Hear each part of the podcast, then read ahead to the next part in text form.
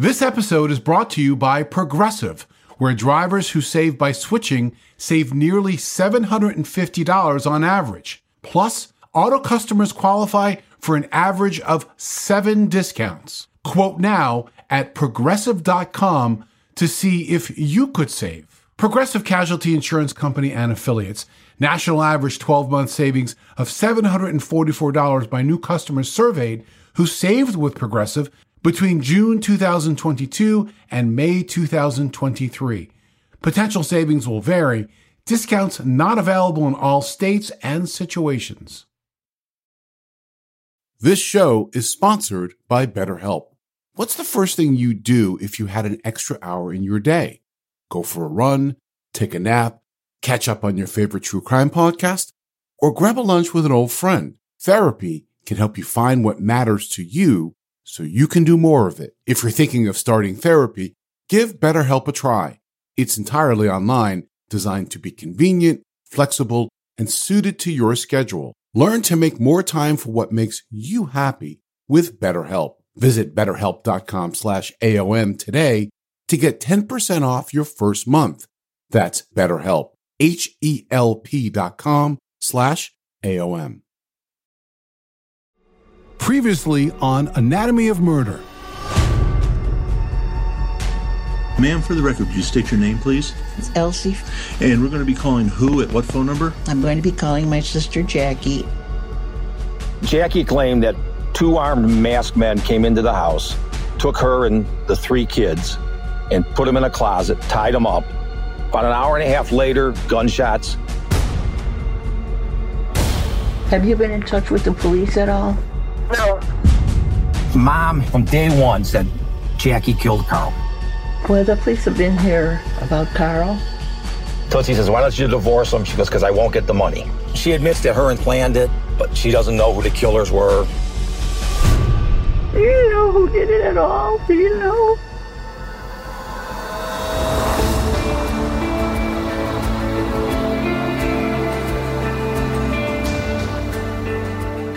I'm Scott Weinberger, investigative journalist and former deputy sheriff.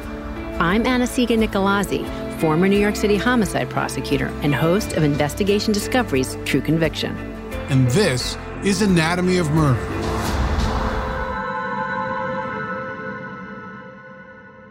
The title for today's episode says part two, but we want to let you know that if you haven't listened to part one, for this one, it's okay. Because while today's episode does involve the same homicide, but a completely different part of the investigation with new information, angles, twists, and turns you won't be able to imagine.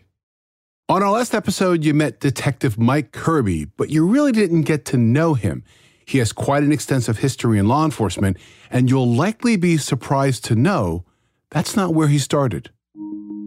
I had been studying filmmaking in, at the University of San Francisco, and I got a job with the San Francisco Police Department to produce training films for them. You know, Anna-Sigga, it certainly does seem that Mike and I have similar career paths, but in reverse in a way. I started out in law enforcement and then ended up in television news and then television production. For those of you that don't know, although you probably do, Scott is a very detailed guy. And I think one of the things I learned very early on from watching you is that while you see one thing on the screen, it's all about the details. And I kind of look at that as law enforcement work too. While it's all is supposed to be a cohesive, puzzled picture at the end, it's all about the minute pieces that make that picture clear. Even though his work with the San Francisco Police Department was from behind the lens, it certainly gave him an interesting perspective into police work. I got a job with a private investigative firm to work undercover on the railroad for almost nine months. And at the end of that, they offered me a position as a police officer with the railroad police, mainly investigating cargo thefts and thefts from the railroad. During his time with the railroad police, Mike also worked as a plainclothes officer, and he was charged with preventing local gangs from, get this, stealing the train. Like actually stealing the train. That's how they funded a lot of their gang activity was by stealing from the railroad. Mike then spent the next 23 years of his law enforcement career in the suburbs of Chicago. I was original member of the uh, first regional SWAT team in Chicago that was formed. He then went from patrol to being a detective to patrol sergeant to working on a major crime task force to then a forensic supervisor. I spent nine years there and worked probably about 111 homicides. Let that number sink in 111 homicides. And it's hard to imagine a job that Mike hasn't done. And after he retired, it wasn't about taking it easy. I was only 53 years old, so I still wanted to work. Just so happened, this town of Inverness decided to form their own police department. The model they were using was hiring retired officers to work full time. Let's go back to 2011. Mike was assigned to work the unsolved murder of Carl Gamary, which occurred inside the victim's own home in April of 1979. Two armed men wearing masks entered through an unlocked back door tied up Carl's wife Jackie and three of her four children and locked them in the closet. Now, the two men didn't go in and out. They actually stayed inside the house. They sat at their kitchen table, the couple's kitchen table, smoking and drinking their vodka until now Carl returned home from work. They then took Carl down into the basement where they shot him six times in the chest with his own gun. They wore masks to hide their faces, and they wore gloves to prevent any transfer of prints or DNA. Of course, DNA wasn't really a thing in 1979. During Jackie's initial interview with the Barrington police, she said that when the intruders came in, they took the phone she was on and hung it up. So they touched the phone. She said one of them was wearing gloves, but she doesn't remember if the other one did. But here's where their preparation paid off. Even though they entered the home brandishing firearms, they knew exactly where Carl kept his own handguns and using those guns to commit the murder and leaving them right next to his body. So it's not that they were knowledgeable about how to commit a murder, they were knowledgeable about how to commit this specific murder. And the original investigation itself of this homicide was so thorough, but it went cold for a number of reasons, and here's one of them. This happened April 30th. May Flight 191, American Airlines taking off from O'Hare Airport, uh, had an engine fall off and crashed. Flight American 191 Heavy, you want to come back into what runway? There he goes. There he goes. All the Cook County detectives got pulled off this case. Quarter shore responding units is supposed to be a DC-10 crash. Yeah, we need an MIC unit too. We have a burn victim. They were kind of on their own at the initial stage of it. Yeah, 124, I have a burn victim. I need a burn test. You know, it's not uncommon for an investigator to be working a fresh case and an event occur which becomes an all hands on deck event, where every resource at the agency is focused in on that one major incident. And you all may even harken back to the homicide that we featured on AOM. You know, there was a homicide that this outside extraordinary event. In that case, we were talking about the date of 9 11, which was the date of the attacks on the World Trade Center and other targets in the country. And that's what threw the homicide investigation out of whack and really made it kind of dead end. But they did a great job. They did a great canvas, located some really good witnesses. In our last episode, we learned that the person who orchestrated that murder was Carl's own wife, Jackie, who was the mother of their four children. Her motive for committing the murder? She was having an affair with someone else, wanted a divorce, but did not want to miss out on Carl's money. Because it's so much worse than even just murder, you know, which is kind of hard to even wrap your head around. But I'll always come back to the children. These are kids. They're in closets, they are tied up, and then they hear the banging. They were tied up in the closet for hours, not knowing whether the two men were going to come back for them. We all know who the puppet master was, but we didn't cover who the puppets were, the triggermen, and that investigation was happening concurrently. Original investigators did have an early lead. The men were masked when they entered that home, but not when they left. They went back out the patio door. They went down the driveway. So they went through a vacant lot, and there was a woman looking out the window doing dishes and saw two guys walking, one carrying like a shopping bag, through her property out to onto a street. And she sees the two guys, but she doesn't really think much at all because they're just two guys carrying a shopping bag. And that's really the only thing that stands out to her at all. At that location, the state police found a cigarette butt, which was separate from the other ones. And so now you have that as witness number one. But there's another person who also is out there, and this person actually gets a good look at the car these guys get into. He passed a car, a small car like a Chevy Vega, leaving with two males in it. And then there was a third witness. And then we're coming in and they passed the same car. And she said they were being really weird. One of them was trying not to make eye contact. And right there, it's like, you know, you're lucky if in a homicide you have anyone that you can identify early on that sees anything of value. And here you have three different people that can potentially, at least hopefully at some point, make an ID. While I'd love to have a tag number from that car, this is still good information to begin your investigation with. So the question back then, and we're talking 2011, was one of these men Sam Greco, the same police officer Jackie was having an extramarital affair with? It was the same person who showed up at the crime scene an hour after the murder. And by the way, it was Sam who moved into the home a week after the murder. It was also Sam who married Jackie four months after that murder.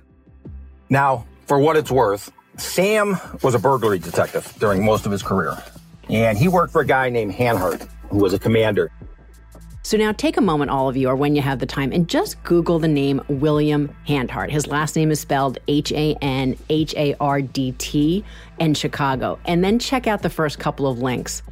The thing that kept popping up over and over again is that you keep reading about him as being convicted of running mob related jewelry theft rings for years. Yeah, and these were thefts from homes. And remember, he was the commander of a unit overseeing burglaries. Think about that for a moment. And Sam was one of his detectives. In 2001, Hanhardt pled guilty to running a theft ring that stole more than $5 million in diamonds and gems in the 80s and 90s. Now, again, of course, there's no proof or anything that says that because of that, that that makes Sam any more responsible for this homicide.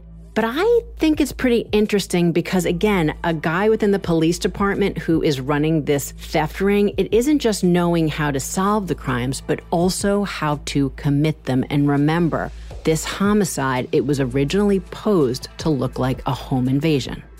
And for investigators, in order to go down the Sam Greco path, the first thing they would have to look at is how would Sam benefit from Carl's death?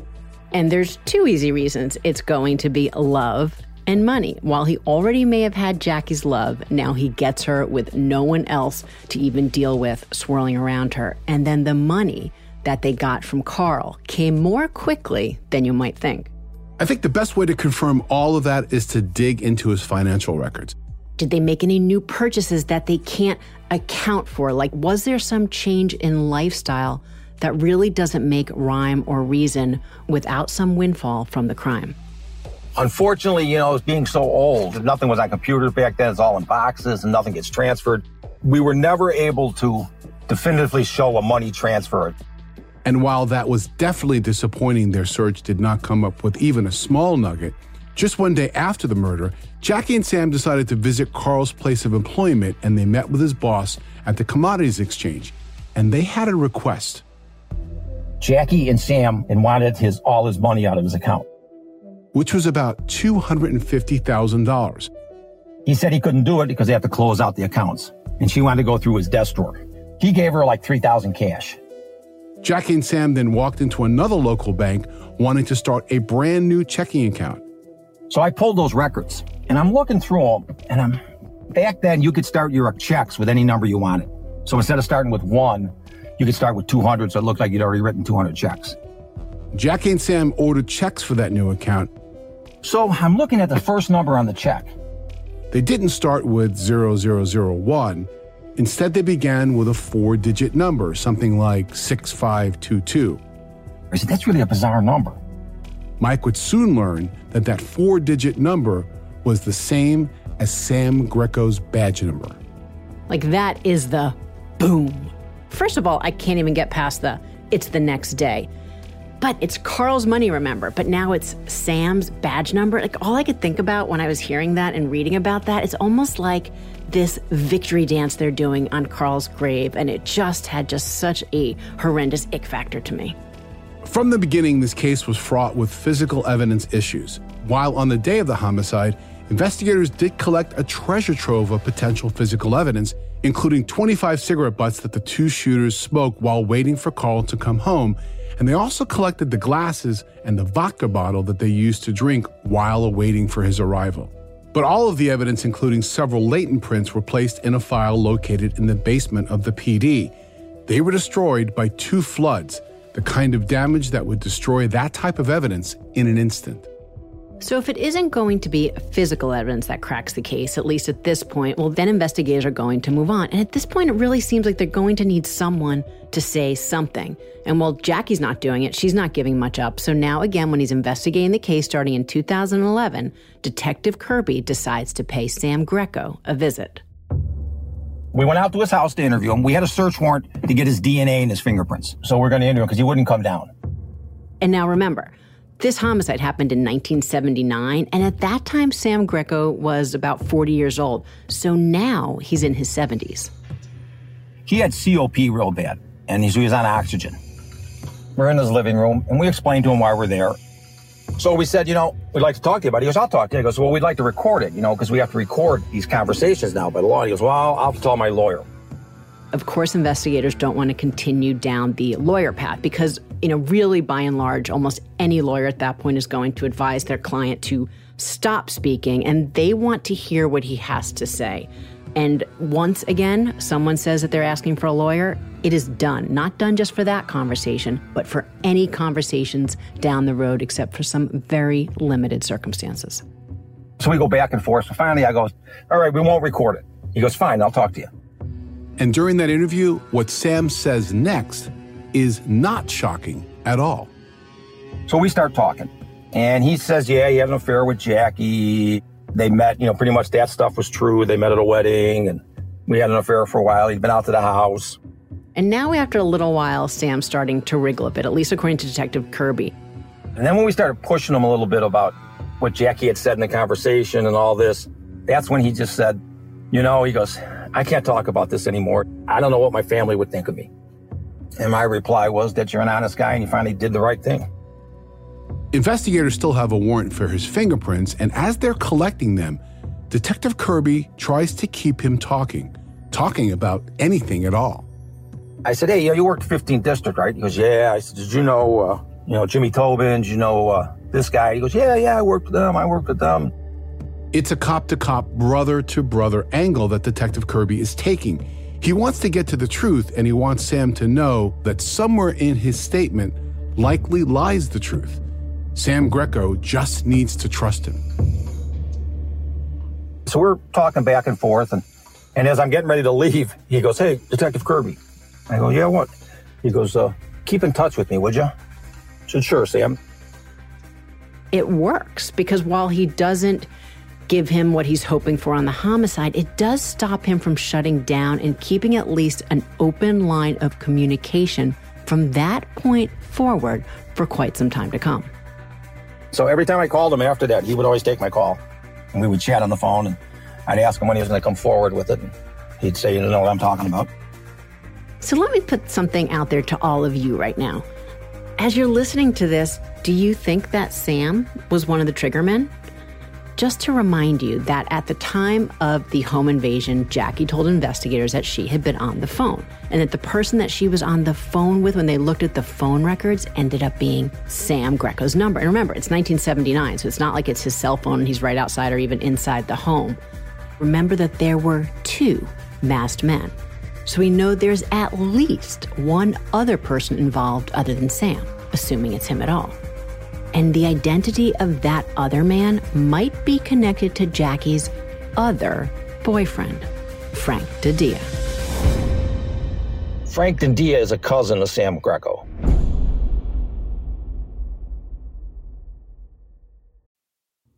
I've always said that information is powerful. So I've got a question for you. Have you ever had the feeling that someone wasn't being fully truthful with you when you needed to do a gut check because you're pretty sure something wasn't adding up about someone's past? Well, you should turn to Truthfinder. Whether it is a neighbor or a random phone number that keeps calling you, Truthfinder has you covered. You can search for people by their phone number, address, name, email, and more. Truthfinder can be especially helpful for running confidential background checks on anyone you're planning to meet from online dating apps. If you're on a dating app, you need to be on Truthfinder as well. Truthfinder helps you identify potential threats so you can avoid them and protect yourself. I found the website at truthfinder.com easy to navigate with lots of smart tools and shortcuts. Critical information could be just a few clicks away. Go to truthfinder.com slash anatomy for a special Anatomy of Murder offer. That's truthfinder.com slash A-N-A-T-O-M-Y to access your special offer today. Would you love to learn another language but put it off because you think it's way too hard or you just don't have the time? Then Rosetta Stone is for you. Rosetta Stone is the most trusted language learning program. Choose from one of 25 languages like Spanish, French, Italian, German, Korean, Chinese, Japanese, Dutch, Arabic, and Polish. Fast track your language acquisition with immersive lessons designed to teach you to pick up languages in a natural way. Plus, with Rosetta Stone's True Accent feature, you'll get feedback on how well you're pronouncing words. I found when it came to traveling abroad, speaking the language in the country I visited made it a true immersive experience thanks to Rosetta Stone. Don't put off learning that language, and there's no better time than right now to get started. For a very limited time, Anatomy of Murder listeners can get Rosetta Stone's lifetime membership for 50% off. Visit rosettastone.com slash anatomy. That's 50% off unlimited access to 25 language courses for the rest of your life. Redeem your 50% off at rosettastone.com slash anatomy today.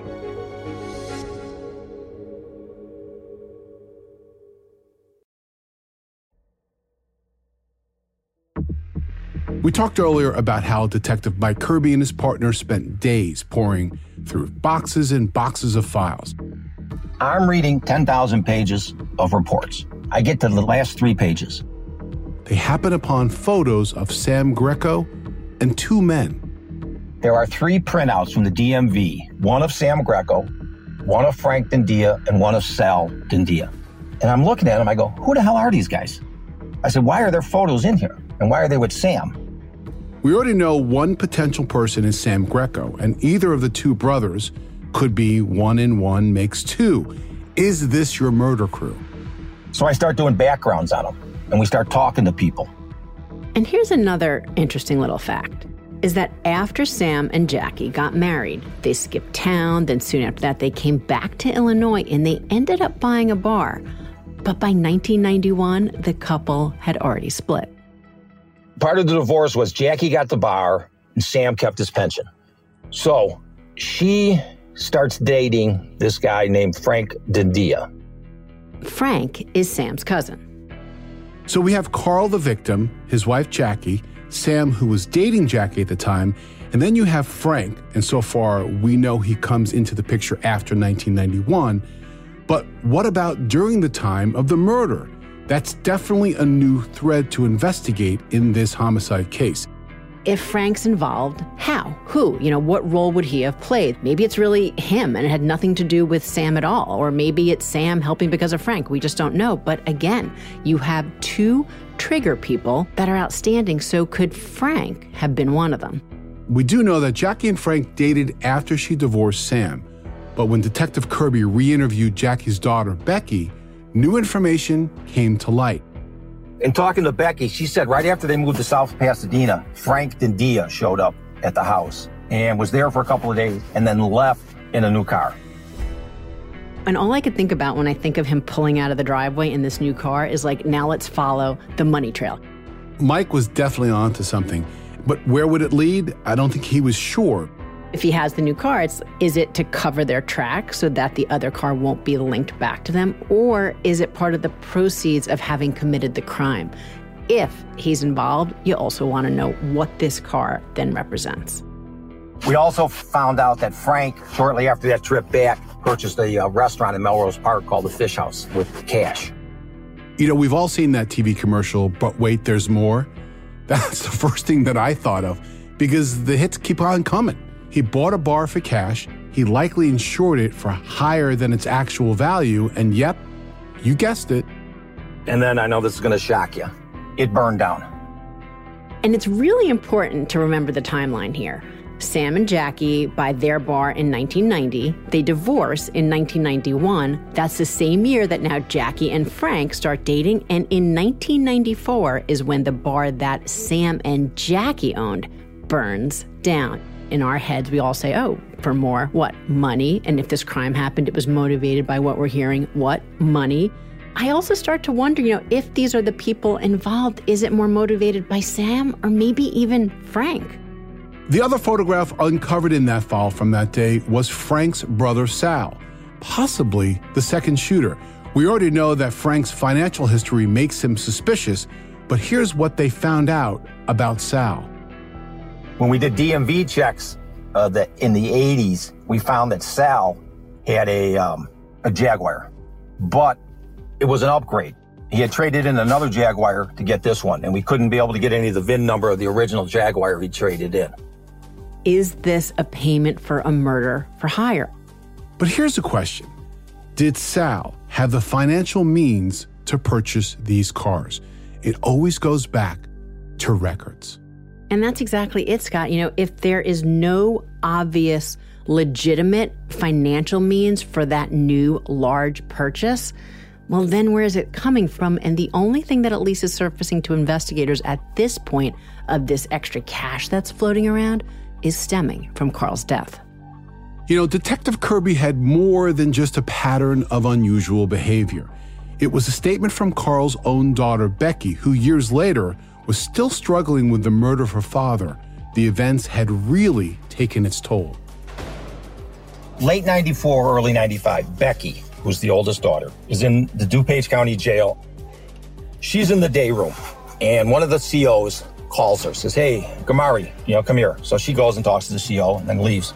An inmate walks up to her and says, Hey, your name's Gamary? And she says, Yeah. She goes, Is your dad Carl Gamary?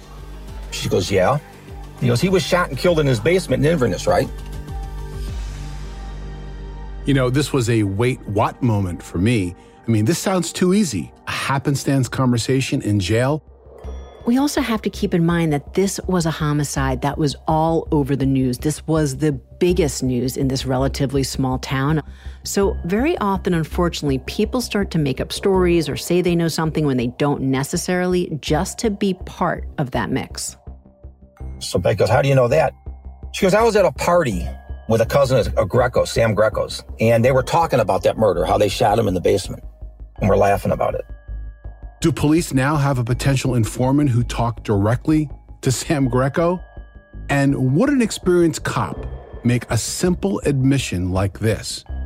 Here's what happened next. So Becky gets out of jail in the spring of 95. She goes to the Barrington police, gives them that information.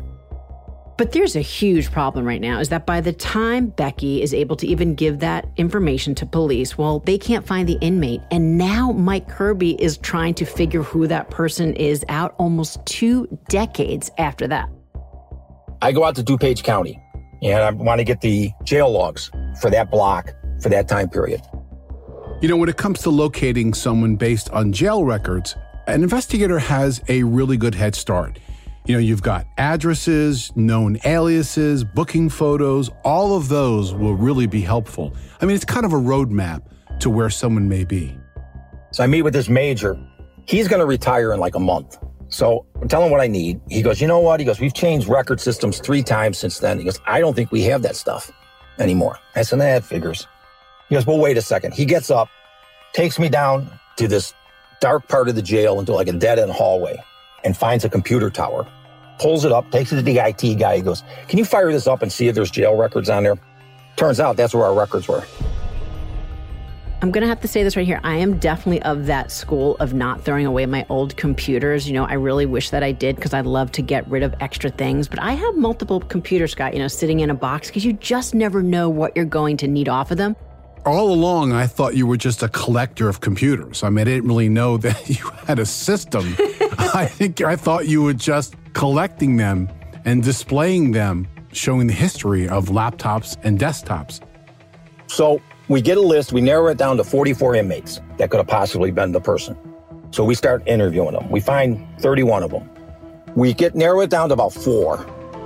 So we have 44 down to four.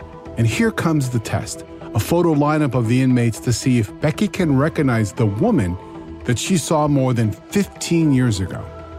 We do a photo lineup with Becky, and she picks this one girl out as the girl that talked to her. Before, it seemed like Mike Kirby didn't have much of a case. But now he has a potential informant, who she is, and eventually he tracks her down. Turns out she died of a drug overdose three years ago.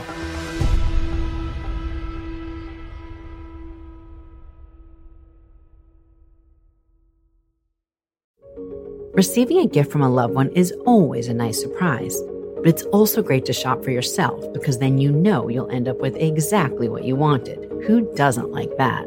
Especially when it comes to something as personal as jewelry. And whether you're buying jewelry for yourself or for a special someone, there's no better place to do it than BlueNile.com. Blue Nile offers some of the highest quality standards in the industry with thousands of independently graded diamonds and fine jewelry at prices significantly below traditional retail. They also offer peace of mind with every purchase, with 30 day returns and a diamond price match guarantee. If you have questions, Blue Nile's jewelry experts are on hand day and night via phone or chat. For me, I know what I like, but I also consider myself a bit of a novice when it comes to jewelry quality. I recently shopped at Blue Nile for a gift I knew I wanted gold and some sparkle, but beyond that, I wasn't sure. Blue Nile's experts didn't make me feel silly for asking as many questions as I did. And by the end of my call, I felt confident in my purchase choice and a bit more knowledgeable too. And the convenience of shopping at Blue Nile right from my living room can't be beat. Go to BlueNile.com to find the perfect piece today. That's BlueNile.com, BlueNile.com.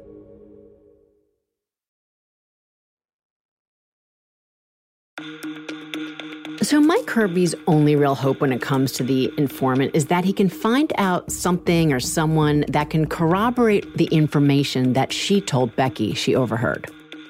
We talked to her husband, ex husband. The ex husband reveals that the informant knew the alleged shooter better than Detective Kirby realized. In fact, she dated a guy named Frank. So, this information is not going to be useful, at least in the courtroom at all, because there's no way to use it. Like it's hearsay upon hearsay. Could they have used it if they actually had the informant after vetting her, believed what she was saying is true? Sure, because then it's an admission. But usually you can't use anything overheard or said to someone else at trial unless it meets certain conditions. So this is basically no witness, no go, on to the next thing. The fact the photos of Frank and Sal were in the files, the information about the inmate was also in the file. It seems like all the pieces were in front of Detective Kirby. It was just a matter of seeing how they all connect and if he can be the one who connects them. Also in the case reports was another lead. Is a very colorful private investigator from the Chicagoland area. And supposedly he had come forward to the Gamary family and told them that he had information that Sam was seen wearing a watch that belonged to Carl. I got a hold of his daughter, talked to her, and she was real cooperative and looked through the files, and she said, nah, it was really nothing to it. There was nothing there. And even when I thought about it, you know, so what if he's wearing Carl's watch? Because you do know that he soon moves in with Carl's wife, and she presumably got all of Carl's belongings. While I certainly would hope that Jackie would give his keepsakes to their children. You know, we know that's not always the case. So I don't know that that was going to take me too far as evidence, even if they had more. As detectives were looking through more reports, they came across yet another possible informant that might be willing to give a statement. We had one that said a call came from uh, Detective Washburn from the Chicago Police Department that he had an informant that had information about an Inverness murder. But that's basically all that the report said. It didn't say who the informant was or where they were then, or certainly not at this time. There was really not much that they had, really nothing at all, about the informant's identity. So, I tracked down Detective Washburn, who's retired, and talked to him. And he's just retiring. He's going, Yeah, he goes, It's funny you should mention it. He goes, I'm going through all my old files and I'm trying to get rid of stuff that I don't need anymore. And I go, Do you remember this? He goes, Oh, yeah, I remember that. The informant's first name was Guy, and we're leaving out his last name to protect his identity. So, we got to find Guy, and he really wasn't sure where he lived. You know, for me, in finding someone like that, I'd be looking at probably DMV records, voter registration records, even potential arrest records. So we tried everything. I even went to the point where I, I went to the Secretary of State and sent him a letter saying I was the detective working a cold case and I'm looking for Guy. I get a call back from a woman. He goes, I think that's my uncle. And he lives, I think, in Palatine. Palatine is the town next to Inverness. Detectives did find Guy, and let's just say he's a character. We call the guy. Hey, we want to talk to you. He is Joe Pesci. Hey, what do you want to do? I don't want to talk to you. I ain't coming down there. We get a subpoena for him. So we tell him to either go to grand jury or come over to the Palatine police. So he comes down. Gold chains and everything. One of my favorite movies, and I have several by the way, is Goodfellas. And I must say, the way Mike describes it, he jumps right off the pages of a script. And as difficult as he seemed he was going to be, once Guy got to the Palatine Police Department, he was pretty cooperative. He goes, Well, this is the story. I dated Patty, who is Sal Dindia's wife. Then we broke up. And like in 2005, she came to me and said that she was having domestic problems with her husband and that on their wedding day, before they got married, he came to her and said, listen, they're at the church. He goes, I have to tell you something. He goes, what's that? She goes, I have to let you know that Frank and I killed a guy in Inverness in his basement. I just want you to know that before you marry me. So she said, okay, and married him. I'm a little speechless because it's so Hollywood.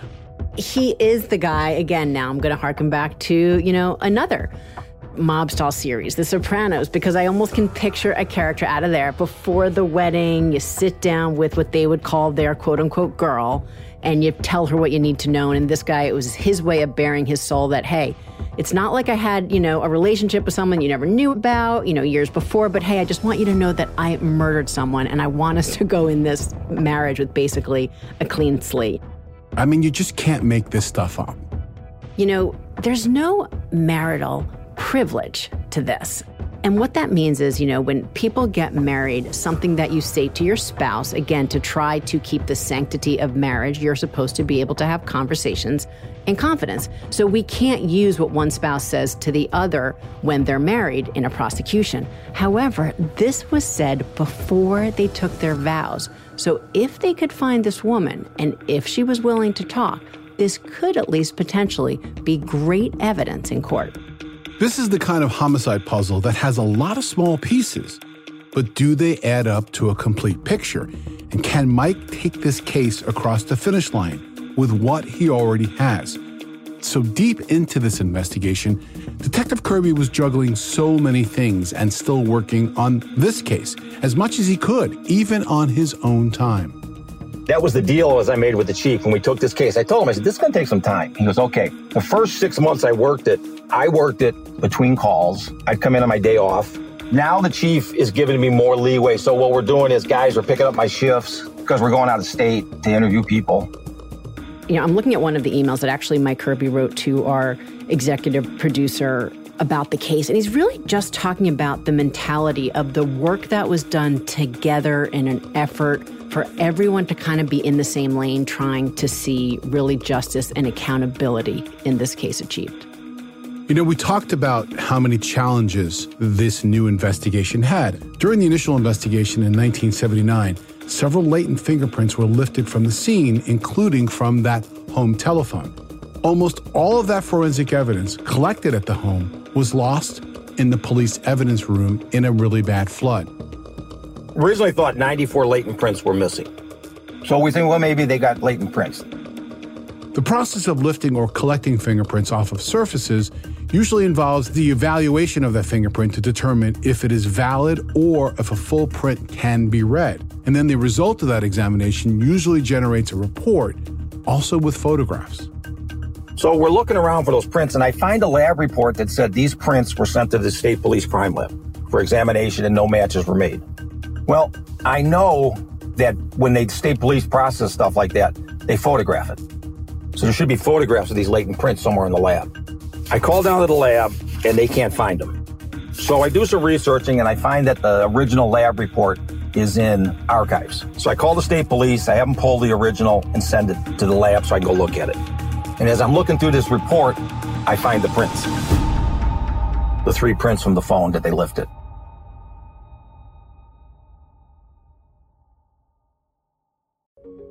Busy parents have enough on their plates without adding your children's homework to the list as well. IXL is an excellent resource for homework help, which is especially nice for parents who are rusty on school info themselves. And methods have changed over the years too. IXL Learning is an online learning program for kids. It covers math, language arts, science, and social studies. It's designed to help them really understand and master topics in a fun way with positive feedback. And you get one site for all the kids in your home, pre K to 12th grade. There's a reason why IXL is used in 95 of the top 100 school districts in the US.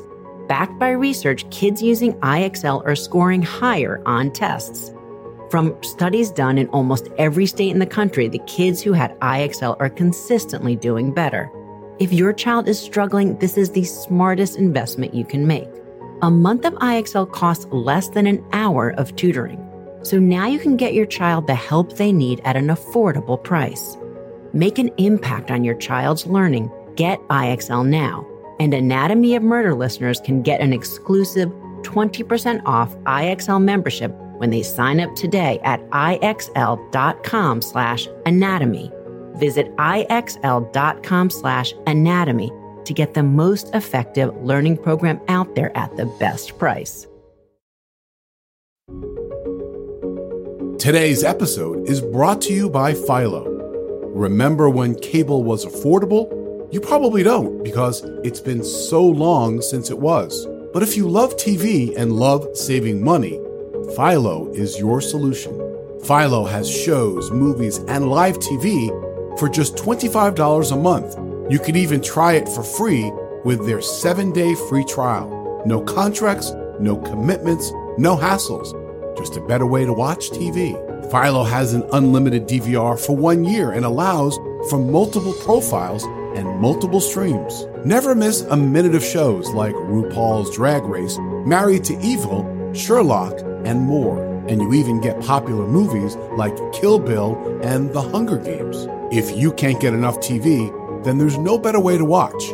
Philo has more than 70 channels like ID, BET, and MTV. Watch from your phone, laptop, tablet, or TV with Roku, Fire TV, Apple TV, Samsung, and Android TV. Try it yourself with their seven day free trial. Sign up today at philo.tv slash AOM. That's P H I L O dot TV slash AOM to get 50% off your first month.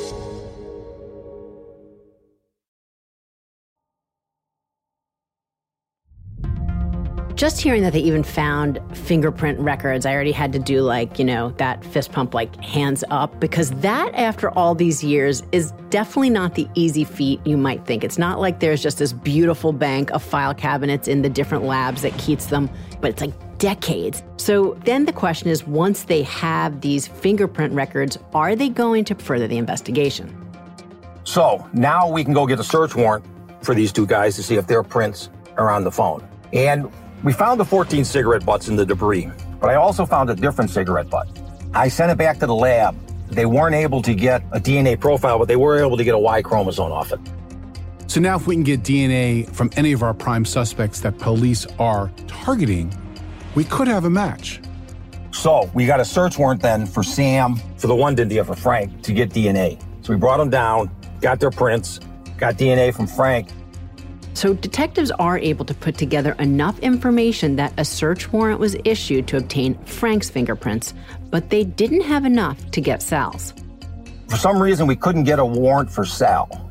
So what we did was we subpoenaed him to the grand jury because we knew he was a smoker. Then we staked out the garage, and when he showed up, we followed him to the building, and he stopped and had a cigarette outside. And so we grabbed that to get his DNA. It's called abandoned property, meaning that the person who leaves that cigarette butt in a public place into a garbage can and moments later they recover it that may contain the target's saliva or touch DNA to test. The person has no expectation of privacy because they're essentially abandoning it into the trash. And abandoned property is something we use like it's like bread and butter and it's something that happens all the time you know, that once you abandon it, we can use it. And the great thing is that if they got a profile off of that, then you get what's called a known sample that you actually get a search warrant to take a cheek swab from someone and you can get their DNA that way and actually use it in court. But in this case, investigators actually hit a roadblock when it came to the DNA testing. When they analyzed it, the lab said that there was not enough within that sample for them to do a DNA comparison. You know, the challenges for Detective Mike Kirby really continue. And when it came to the fingerprints, none of the fingerprints they had either on file or for Sal or from Frank matched the few prints that they'd had in that envelope that remained. So the lack of fingerprints being in the home doesn't mean it wasn't Frank or Sal because the potential was there that they were wearing gloves. So you wear gloves, you're not leaving latents in the house. While Detective Kirby and his partner knew that forensically their case had nothing to work with, Frank and Sal didn't know that but they did know they were on Mike's radar. So the next step was to call them individually in to see if they'd be willing to talk. Sal lawyered up. He, he wouldn't talk to us. Frank talked to us and denied it, denied it. Until the end of the conversation. But when we were done, he looked at me and he said, Hey, he goes, uh, Detective Kirby. I go, Yeah. He goes, Can you do me a favor? I go, Sure, Frank. What do you want? He goes, When you come to get me, will you call me and I'll just turn myself into you? when you come get me, will you call me and I'll just turn myself into you? Now, again, is he just being cocky and saying it that way? Or is it again like, yeah, ha ha, nana nana boo boo, like I did it, but you can't get me now. But if you do, do it this other way. Like I would say it's this tiny little thread of evidence that I would use it as building my pyramid in court. Perhaps he sees the writing on the wall. He knows that Carl's wife, Jackie, is already in custody, and perhaps he now believes it's possible she may flip implicating both Sal and Frank. Or perhaps this is just him still being a wise guy. Well, we got Jackie in custody, the only one we've charged so far. They won't charge Sam, or they won't charge Frank or Sal yet. What they're hoping is that she would do a proffer, but that didn't work out. And so now let's just get down to where we are today. Well, both when it comes to Frank and Sal, neither have ever been charged, and neither has Sam. Now, he passed away some years ago, but everyone, remember, is innocent until proven guilty. And until a court of law says differently, we must remember that when it comes to Frank, Sal, Sam. You know, even if they are the killers, none of them have confessed, they have never been charged.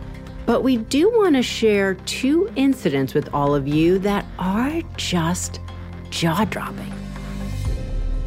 The neighbors who witnessed the two men leaving the Gamary house didn't just provide investigators with a detailed account, they also worked with a sketch artist who produced two composite drawings.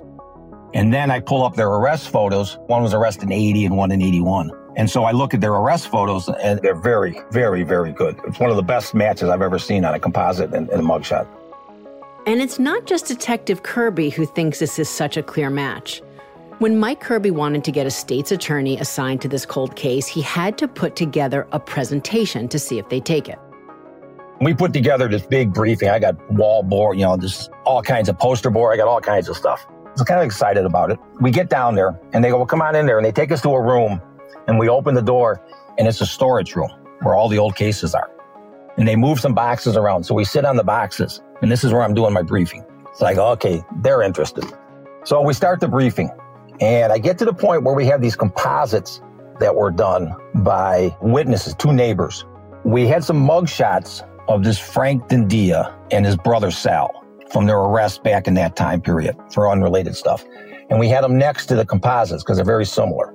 when the supervisor from the unit opens the door and goes, What's going on? And he looks at the photos and he goes, Oh, wow, those match. Goes, I guess we'll take the case. And that's how we got the state's attorney on board. Now you have a prosecutor confirming instantly that he believes it's a match. That is a great feeling. But there's more. There was another incident that happened soon after Jackie was arrested and charged with the murder of her husband. State's attorney gets a call from an attorney. He says, Listen, I got a client that wants to make a deal on the Inverness murder. He says he was there, but he said he didn't shoot. And so they had to kind of wait and they said, hey, we'll get back to you. So by the time they get back to the lawyer, the lawyer says, oh, my client, who, by the way, he had not named at this point who that was, he doesn't want to talk to you. So it was like, is it game over? Well, no, not from Mike Kirby. We got the phone number that they called back. We traced it to the attorney. So I went to his building and I pulled his security video. And in the conversation, he'd said I had just met with the client yesterday. So we knew the date. So I viewed the video. And who do they see walking into the door? And lo and behold, Frank Dia comes walking into the building. Defense attorneys represent lots of clients. And yes, that's true. But when one of your prime suspects happens to be there on that day and happens to be a client of that lawyer that was looking to cut a deal, is that a coincidence? I doubt it. Yeah, it's really interesting. So it's one of those things that it's like reaffirming that they are likely on to the right track. But how are you going to use that in court? Whatever that person said, even if it was Frank, said to him at that point, well, that's attorney client privilege. You know, it's really important to look at the vein that this case is going on. And when I say the vein, it's going in a direction, but we're not there yet. Earlier, we talked about how Detective Kirby started his career in filmmaking. Well, there's a term called the martini shot, and it's the last setup shot for the day. Well, Detective Kirby is doing just that trying to set up the last shot to finish this lengthy investigation. Throughout the course of the investigation, we ended up interviewing over 109 people in nine states. You get a piece from this person, which may not on own mean anything, but now when we put it with these two other pieces, now we're starting to get a picture. And maybe it's going to be one of you out there that's going to help to complete this picture. You know, it wasn't so long ago on another Unsolved that we featured that it was AOM listeners that came up with very specific information, in that case about a shoe, that is pushing that investigation forward. So, you know, we're hoping that this is not just a one off and that it actually can become a trend, but even more than that, that it can help in this particular case. On our AOM website, we'll be posting the composite sketches of the two men that were fleeing the scene that day of the murder in 1979. If anyone has information, please contact Chief Bob Hass at the Inverness Police Department. That number is 847 358 7766. And you can also email him at IPD at INVERNESS il.gov. You know, and thinking about this episode, or actually these episodes, you know, some of you out there, I know you don't like the unsolved because you want that finality. And I think it's a good way to look at why we profile them. We all want that finality, but not just because it's the end of the story, but because it is answers and accountability for families and victims out there. The Gamarys want this case solved, hopefully during their lifetimes, but also imagine what it's like for them just knowing that not everyone has been accountable, including those that shot the bullets into their dad. But they also know that those triggermen, guys with guns, willing to take lives, are still out there on the loose.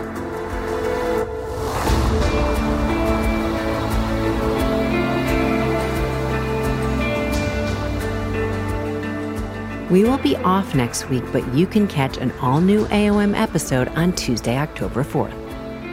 Anatomy of Murder is an Audio Chuck original. Produced and created by Weinberger Media and Frasetti Media. Ashley Flowers and Sumit David are executive producers. So, what do you think, Chuck? Do you approve?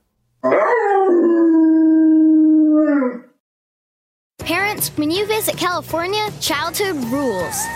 If you don't remember how awesome childhood is, just ask yourself, What would kids do? Then pack your fun pants and let childhood rule your family vacation. Start planning at visitcalifornia.com. Want the same expert advice you get from the pros in the store while shopping online at discounttire.com? Meet Treadwell, your personal online tire guide that matches you with the perfect tire for your vehicle. Get your best match in one minute or less with Treadwell by Discount Tire.